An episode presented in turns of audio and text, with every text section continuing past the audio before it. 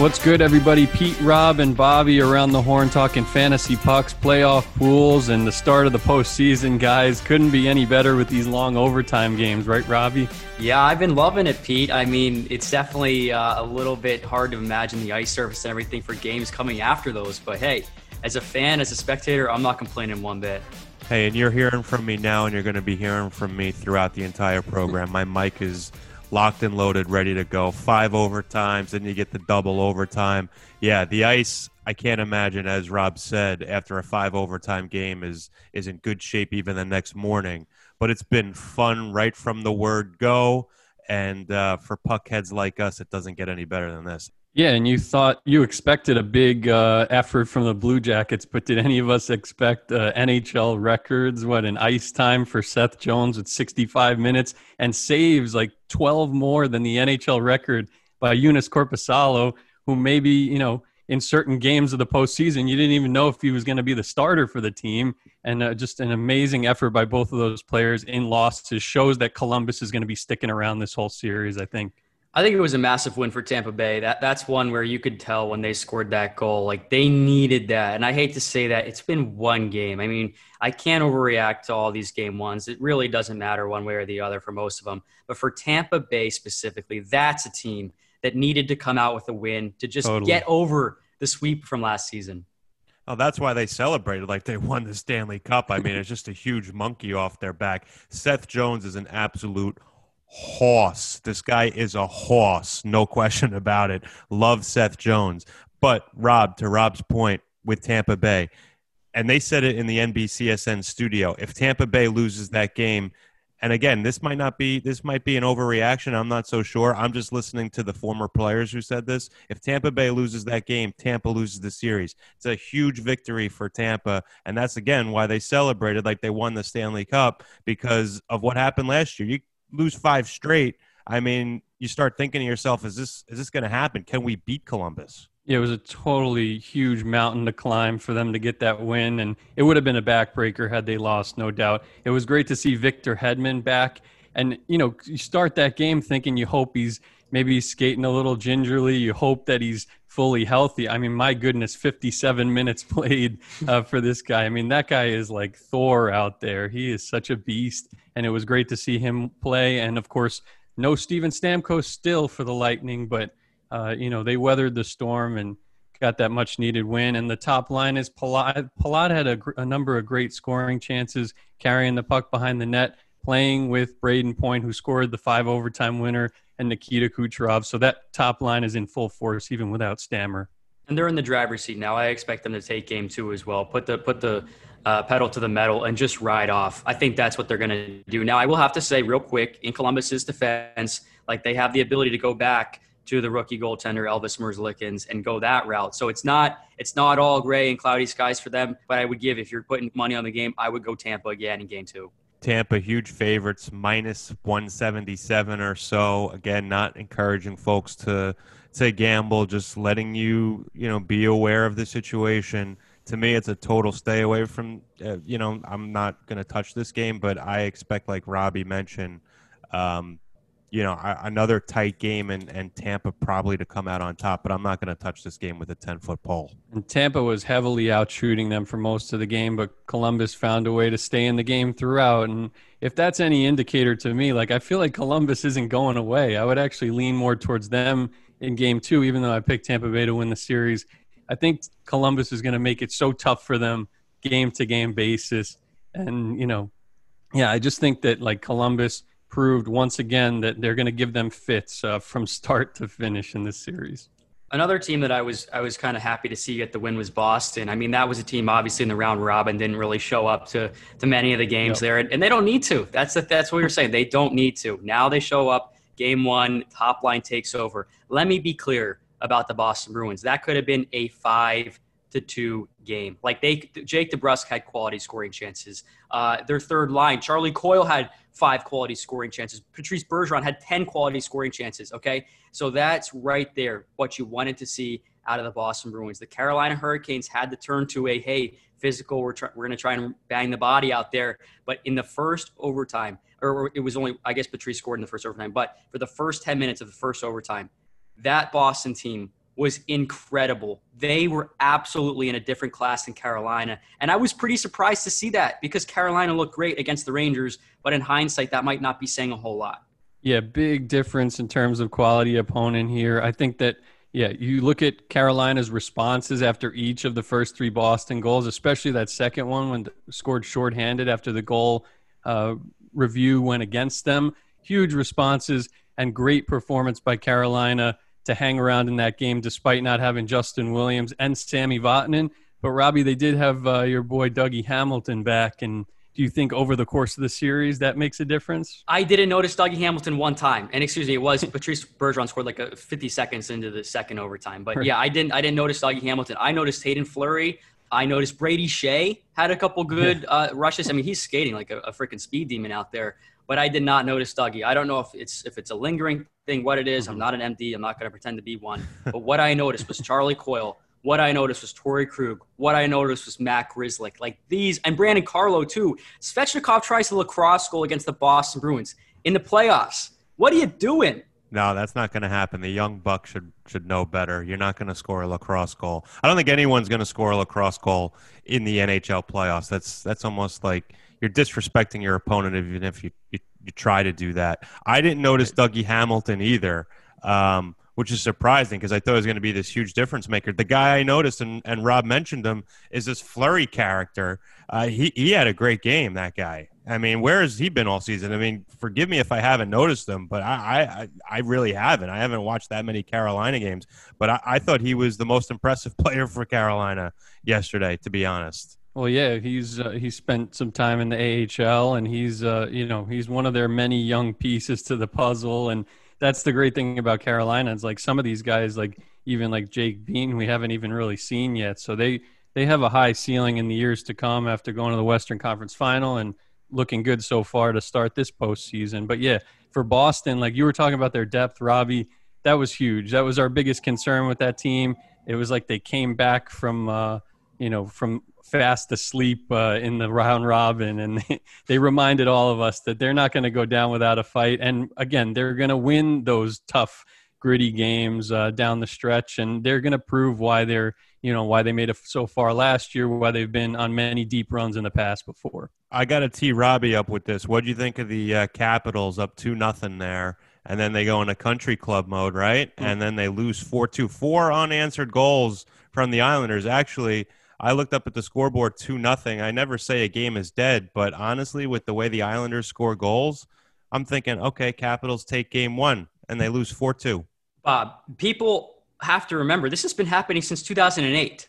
So for everyone that's surprised by this, where have you guys been? What have you been watching? This is the same team every year. This is the same team that gets down into 0-2 series holes and then decides, all right, we're going to play 40 minutes. We're not going to play 20 minutes anymore. We're going to play 40 minutes. They played about 22 minutes last night and fell asleep at the wheel. Like this is a team that has all the talent, all the tools. Nick Backstrom can miss the game. Lars Eller can miss the game. They still have more offensive firepower than the New York Islanders. They need to compete for 60 minutes. And Todd Reirden, I know we talked about it last show, Pete is just not the same coach as Barry Trotz. He cannot get these guys to dial in for 60 minutes, and that's going to be a major problem against the pesky New York Islanders. Well, Pete certainly would agree. I mean, they miss Barry Trotz. Reirden, you know, that's what happens when Trotz leaves. I mean, Trotz sort of re- reeled that team in and got that team all buying in and believing.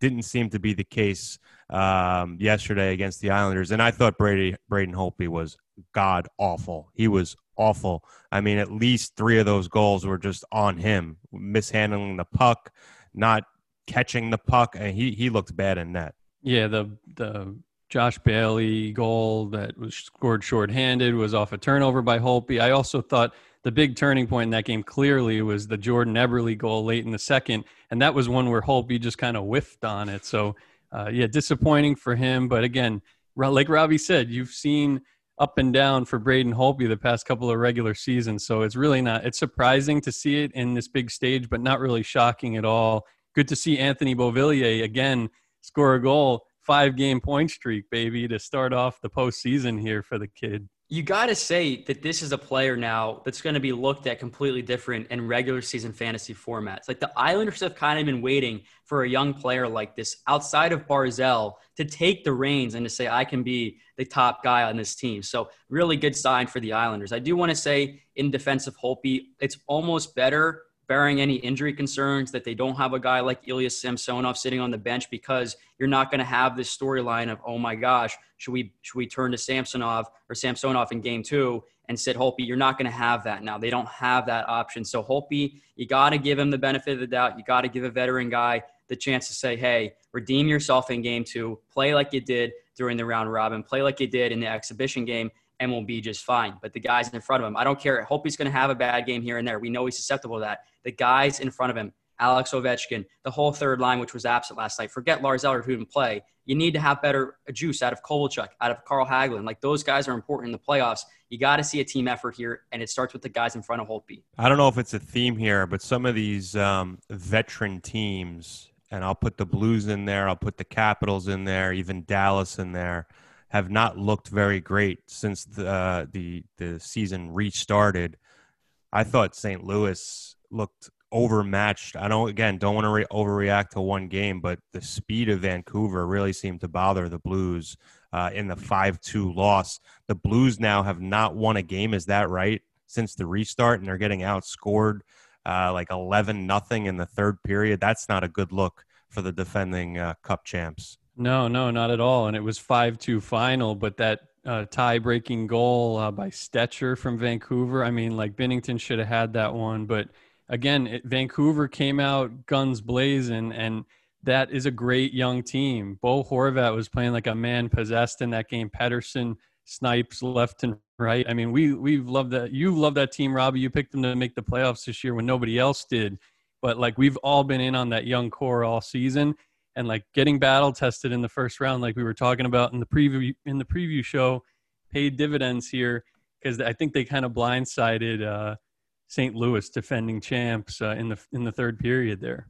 And I had Vancouver winning the series too, but I'm still going to give the edge to the defending Stanley Cup champs to figure it out in this series. That is a team that is just so deep. They can play a different brand of hockey if they really commit to it. But I think Bob brought up a good point. Like these veteran teams just haven't had the juice who knows what that's due to? Who knows why? Uh, I would still, again, I would still shy away from overreacting uh, in the full seven game series. I think you got to wait to see two or three games before you can throw in the towel on a team. But in this event, credit to Vancouver, credit to Coach Green. He had those guys buzzing from the first puck drop of the game. And that's the mark of a quality team in the postseason because we know one game can be the difference. You're going to get bad bounces the other game. You got to get on the scoreboard. They did it early, and then the game, the the, the goal that Stecher scored. I mean, that was it. Like you could just tell when that went in, that team played with a different energy, even with the lead, which is very hard to do. Something the Caps can't say, right? Something the Bruins can't say. Uh, so so give the Canucks credit for that.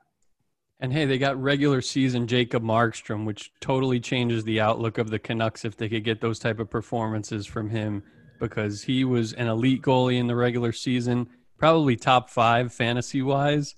And like he plays like that in big games on the big stage. And remember, like Binnington is not super young. Like he was around the block many times before he finally got his chance last year. You never know how a guy's going to perform at this level. And so far, we've seen good things from uh, Markstrom in this series.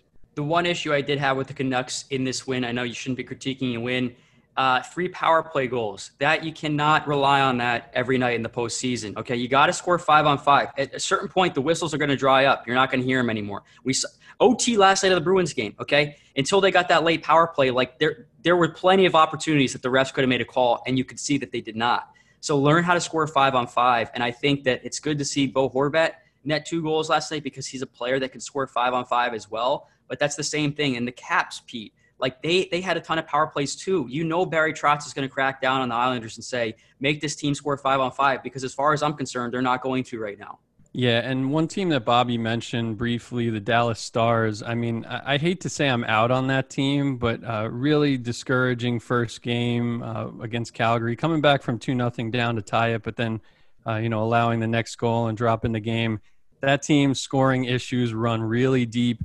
For some reason, they didn't start Ben Bishop Uh, you know, at first it seemed like maybe he was unfit to play. Then now it seems like maybe uh, he could have played if they wanted him to, but they went with Khudobin. You expect Bishop to be in net in game two, but like Dallas Stars, are you in or out uh, for the long haul, or maybe a short series? What do you think, Rob? Why would you not start Ben Bishop if he could play? Like the like this is the first round of the playoffs. Like this is not the round robin anymore. Like that to me is where a coach, and I'm not throwing shade here at anybody. That's to me where a coach has to lay down the law and say, you're starting. If you're 90%, you're a net. This is Ben Bishop's team, yeah. okay? Khudobin played great in the regular season. That's the regular season, okay? Like, this is to me where it's do or die. One game can make the whole series if, if it comes down to it, right? If a guy gets banged up, whatever, that's it. That's it. So that is a total head scratcher. I'm to me, you can't. There's no justification there. Now to get off that, the, the scoring, Tyler Seguin, where is this guy? We've been saying it all regular season. Like, where is this player? Okay, where's the player that we used to know that could take over a game, that could have 10 shots on goal in a game? Where is this guy? All right, this is a team that has Corey Perry. Corey Perry is not going to be the guy he was when he was 27 years old. He's like 40 now. Like this is this goes back to the offseason. Why why are you bringing in this guy on on, a, on an offense riddled team? You can't do that. Uh, he might be 40, but he's playing like he's 55. I mean, Corey Perry is just completely irrelevant um, on an NHL team right now. I don't care if it's playoffs. I don't care about experience. I mean, he's 40. He's playing like he's 57. Yeah, Corey and Corey Perry. Let's be honest. For a lot of this season, has been slotted in on the top line for the Dallas Stars, over a player like Alex Radulov, over a Joe Pavelski. What is that about? So again, maybe some of the, I mean, it, they haven't been able to find the right line combinations all season long and into the postseason here. But like, remember we saw that one look? What was it? Seguin with Gurianov and Hintz in the training camp. Like, bring that out, roll that out. Uh, it's time to see something like that.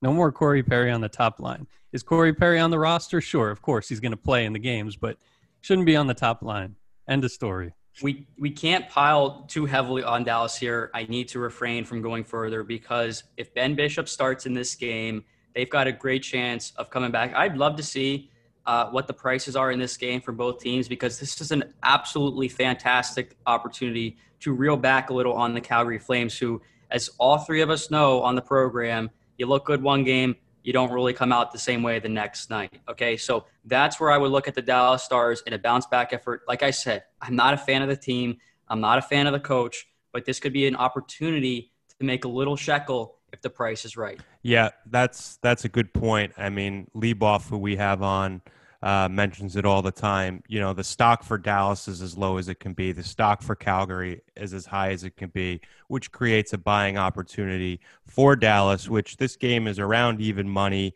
Actually, Dallas opened around minus 110. Calgary, money went on them. Now Calgary's the favorite. It's basically even money, but if Ben Bishop gets in net and starts, I am with Rob. I will take Dallas. The last final chance for Dallas here. This is it because if they fall down two games to none, I'm sorry with the their scoring output. I don't see them coming back and, and winning the series. So it's sort of a do or die for Dallas. But late night tonight, um, an opportunity, as Rob said, maybe to uh, to steal one and, and take Dallas, and Dallas evens up the series. And uh, consistency is so huge for the Flames offensively. Like if they get their power play opportunities, convert, you know, two for four, one for two, whatever it is. Like be consistent. Your bread and butter is the power play, and then even strength, just hold your own. Of course, like Sean Monahan and Backlund have been more productive than Tyler Seguin. We were having that debate, Robbie. Right? Uh, Sean Monahan jumped uh, Tyler Seguin in the playoff pool rankings.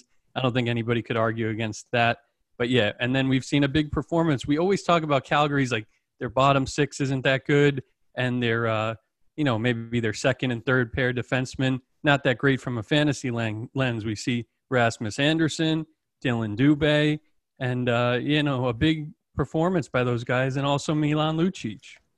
I just have to ask, like we, we saw Dallas look like a team that could have won the cup last year what changed? Like what what is so different now? Is it just Seguin? Like what would you guys say it is that, that we can't get a pulse on this team anymore? I mean, it seems like a lot of their offensive players have had down years from even Klingberg, right? Klingberg, Radulov, Jamie Benn has been on a downward trend.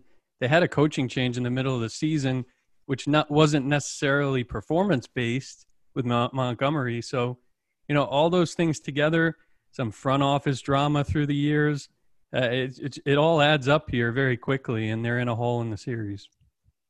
And I think too, like Ben Bishop again, like not to beat a dead horse here, but this guy could absolutely take over a game that's so lopsided in the favor of Calgary in, in, in scoring chances that like you, we cannot get too down on them yet. I'm still going to give Tyler Seguin the benefit of the doubt; he deserves it. So I don't want to come out on this program and proclaim the Dallas Stars are over and done with. I don't think they are. They've got a good opponent to come back against in the Calgary Flames, but they can do it. They got to find a different way to score, and it's got to start with some guys outside of the top six because we saw Radulov. You can't rely on him to score as much as he used to. Joe Pavelski's a little bit hot and cold now in his older age, and Tyler Seguin's been non-existent.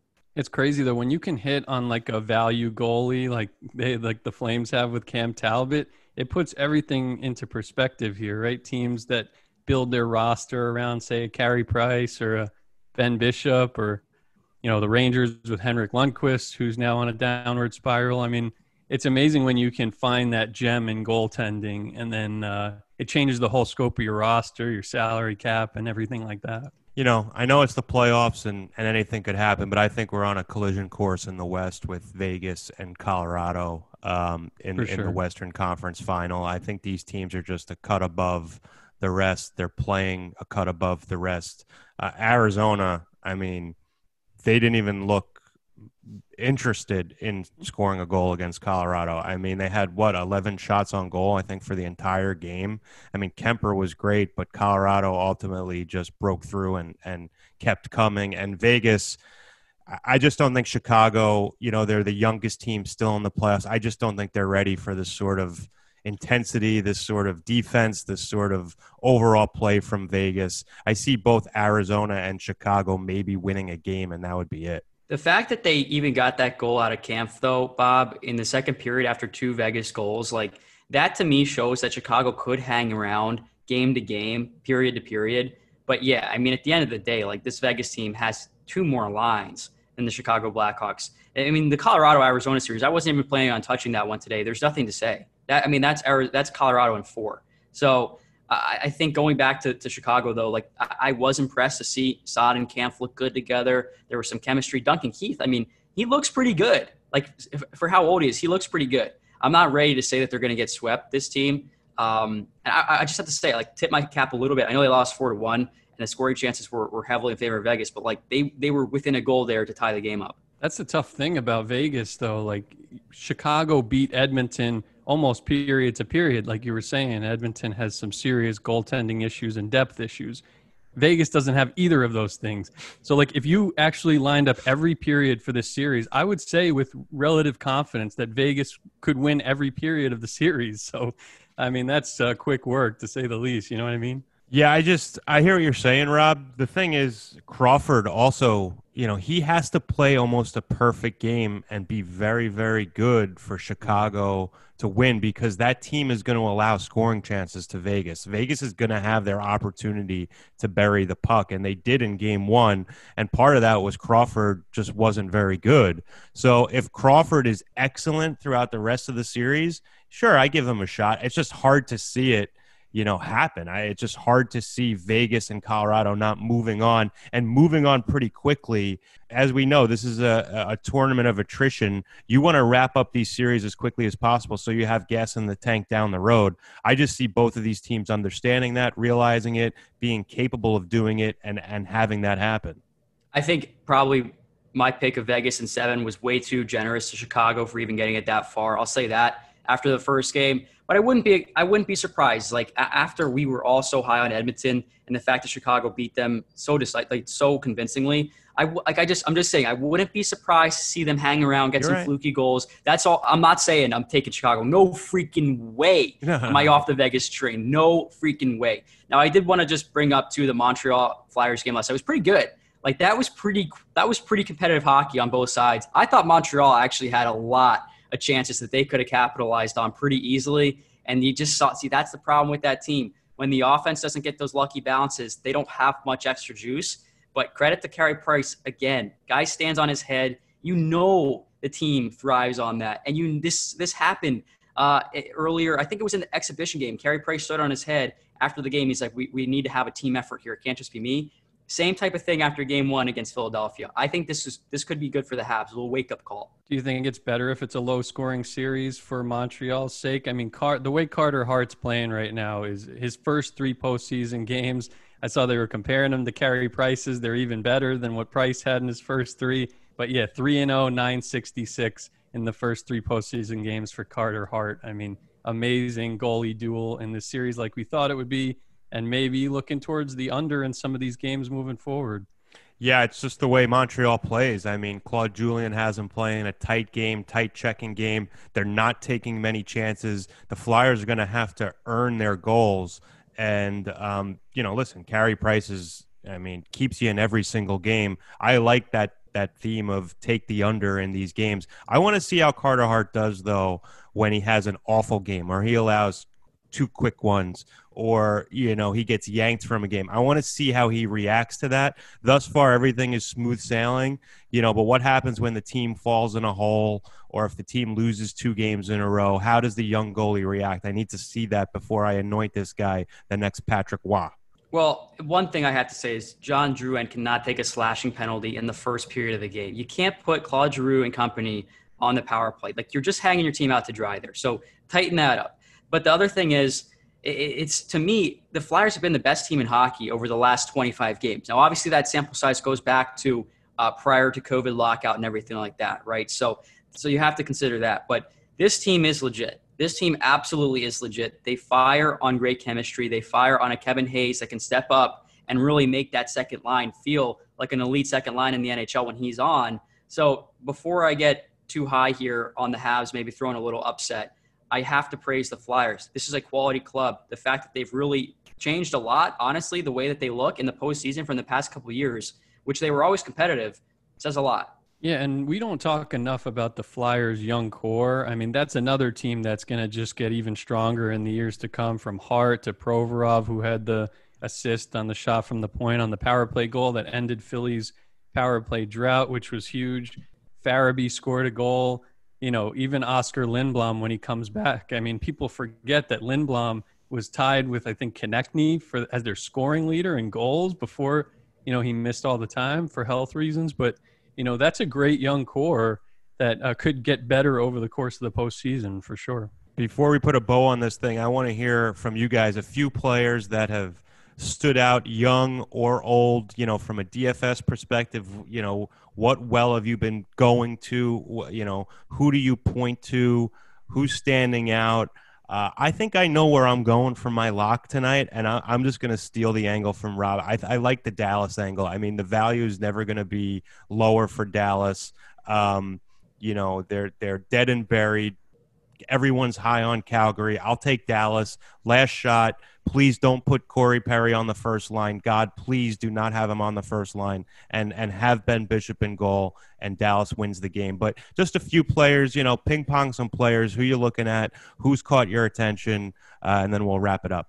Well, I don't know if we're doing a program on Friday, so I have to just say Brendan Gallagher, who has 24 shots on goal in his past five games, 24 shots on goal. He is going to pop off. You got to have him in the lineup when he does it. Okay, so pay attention to that one. Second one, Anthony Beauvillier. We kept writing about him in the DFS picks. This is a player, again, Bob, you got to have in the lineup every single time they play. Now, going to today's slate specifically, though, I'm going back to Boston. I'm going back to the top line exposure. I want Patrice Bergeron in my lineup. I also want in the Boston Bruins a second line play in Jake DeBrusk, who I think could have a major game if those pucks find the back of the net. I'm going heavy on Boston. It's aggressive. Carolina's a good team, but I think this Boston team still has that extra gear to shut any opponent down, no matter who it is. Yeah, and on that same line as DeBrusk is Ondrej Kase, who has assists in consecutive games, has not really played many games, you know, almost not to the same extreme as Vatanen after being traded, but he's only played like seven or eight games, but starting to pick up. Playing with David Krejci seems to be solidified on that second line. Player to watch out for for sure. Nazem Kadri, power play goal, net front presence, seven shots on goal in game one. That guy is a potential difference maker. We never saw him in full force in the regular season. Plays on power play one. You gotta love Kadri, his motivation, the whole thing. He looked great. Also, yeah, yeah, for sure. Unbelievable. And then Riley Smith, don't sleep on that player. We said it uh, during the pause. He's one of the most underrated playoff performers. He's better than a point per game this postseason and 46 in 49 career postseason games for Reilly Smith. Get that guy in your playoff pool. Line up lock in DFS every night. Double down on the nights and get Shea Theodore in there as well. This guy's putting up points like it's nothing right now. So those those are great plays right there. Goaltender wise, I think it's always a little bit of a crapshoot. I tend to just get the cheaper guy in net. I mean, if you're looking for big saves, you could go back to Columbus on this one. Again, I don't think they're going to win the game, but if you want DFS points and they're and Tampa's going to have 50 shots, or if it's going to go into multiple overtimes again, I mean, you're going to get crazy value there. Right. It's funny for playoff pools. We were talking about the wins, shutouts only format. We might have to include saves in that in future postseasons, right after the Korpisalo thing. There's no reason why, after a performance like that, you should get zero fantasy points. So maybe he's changing the look of uh, future playoff pools from here on out. And listen, we all know John Tortorella is a great coach. To me, and, and Pete is still on Columbus. I'm not writing off Columbus by any means. I just didn't like how many you know more chances Tampa had over Columbus. I mean, Tampa just mm-hmm. had chance after chance after chance after chance, and their roster is just built better than Columbus to to win these sorts of games and these series. And I think now that the monkeys off Tampa's back, they can play a little freer, a little looser. But if John Tortorella gets this team ready to go and wins this game and evens the series at one and one, I'm sorry. Tortorella is the best coach I've ever seen in my life. I mean, this guy with the roster he has and what he's done, he's unbelievable pump the brakes here, pump the brakes here. We got it. We got to be belt bolts heavy here until they show us otherwise. All right. The fact that I'm in on the bolts this postseason mm-hmm. is a miracle. So I'm going to ride the bolts full throttle. Okay. The rest of the way here. So I'm in on bolts game two. I'm going to keep the bolts heavy stance here. I want to see this as a championship caliber team close the window. You know that John Tortorella specifically, when they're down in a series like that, goes to lengths to pull out stops, to say stuff to the media, to try and get any advantage to get back in the series. The Bolts got to know that by now after so many years. I think the Bolts take game two decisively. And it's definitely a two horse race right now, I think, for best coach in the league between Barry Trotz and mm-hmm. Tortorella. And I liked what I saw. I mean, talk about a performance from Anders Lee in that game for the Islanders. Their captain hasn't really shown up all season offensively. Goes out there, lays a clean hit on Nicklas Backstrom, gets into a scrap, gets into a fight later with Tom Wilson, gets punched, you know, in the head three straight times. You don't know if he's going to be okay. Then he comes in and scores the tying goal early in the third period. I mean, what a bang for Anders Lee to start off that series for the Islanders. Couldn't have come at a better time for the first time all year, I think. And there you have it. All right, everybody. Well, uh, thanks for listening. Rob and Pete, always a pleasure. A lot of fun. A lot of fun. Listen, hammer Dallas tonight. Hammer them. This is the old Bob Bender hammer job. I know it seems crazy, but at 10:30, 10:45, whenever they drop the puck, just know, or if you're putting your head on the pillow, just know that I'm on Dallas tonight. And that we you have to do it because that might be the last one of the season. That might be the last one of their postseason. So might as well just get it out of your system now. Go ahead, put mm-hmm. it on, go Dallas. And now, hopefully Gurianov. Hopefully they they shake up some lines. They have to do something. Shake up the lines. Give me some Gurianov all right, he's in my he's on my playoff pool team. I mean, I'm high on Gurianov. Let's go. Yeah, we and everybody should check out our playoff pool draft. Some guys were uh, auto drafted based on our rankings. Some guys were there for half the draft. Some guys were there for the full draft. But it was a good exercise nonetheless. Robbie, one last thing. Wanted to ask you about Alexis Lafrenière potentially most likely going to the New York Rangers after they win the big lottery. Mm-hmm. What's the fantasy impact of that long term? Oh my gosh. The fantasy impact is limitless. This is 70 points out of the gate. Mark it down now. The the Metro impact is huge. This is Pittsburgh Penguins, forget about them. Doesn't matter what the GM JR does. Over. Get him out of here. New York Rangers, get him in there. This is like this is fantastic if you're a fan of Broadway, if you're a fan of a show at Madison Square Garden, this is the new premier ticket in New York City. Get the jerseys, number 11, get it ready to go. Big time player here. And, you know, I was really high on them. You picked on you picked them as well. We were disappointed by the Rangers showing in the first round of the playoffs with the sweep early exit, but again, maybe no team in the league has better left wing depth now between Kreider, Panarin, and now Lafrenière when he comes, if and when. But yeah, of course, the New York Rangers, it feels like that changing of the guard here. And we were talking about their ceiling for next season. Now it's even more exciting after winning the lottery. Well, Bobby McKenzie is is stepping away a bit from his responsibilities. So Bob Bender, the old insider, is going to come in here and, and, drop a little nugget. Little birdie told me that uh, Lafrenière will not be the number one pick. The Rangers will not take him. They will be taking center Quinton Byfield. So just you know, it's not a slam dunk that you know they take Lafrenière. Just just know I that mean, that's Bob. that's from a birdie. That's from a birdie. This is Bobby Insider from a birdie. I heard it from some. Just reporting the news. Everybody. Uh, okay, that I can't even stomach. It's too early. We're recording this too early. Okay, I can't take that. I'm not going to get into it. I'm going to choose to ignore that for now. Wrap we can revisit at a later date. If okay. you need anything else on Twitter, I'm at NHL Reese. Petey's at NHL Jensen, and Bobby's at Aircheck for all your insider scoops. and it's going to be nuts to see Lafrenière at least on the first power play. Uh, but we'll get to all that uh, in the years field. to come. But yeah, we're we're excited here on Broadway for sure, even though we're working remotely here. So for Bender, Reese, Pete Jensen, thanks so much for listening. NHL Fantasy on Ice, and we'll talk to you next time.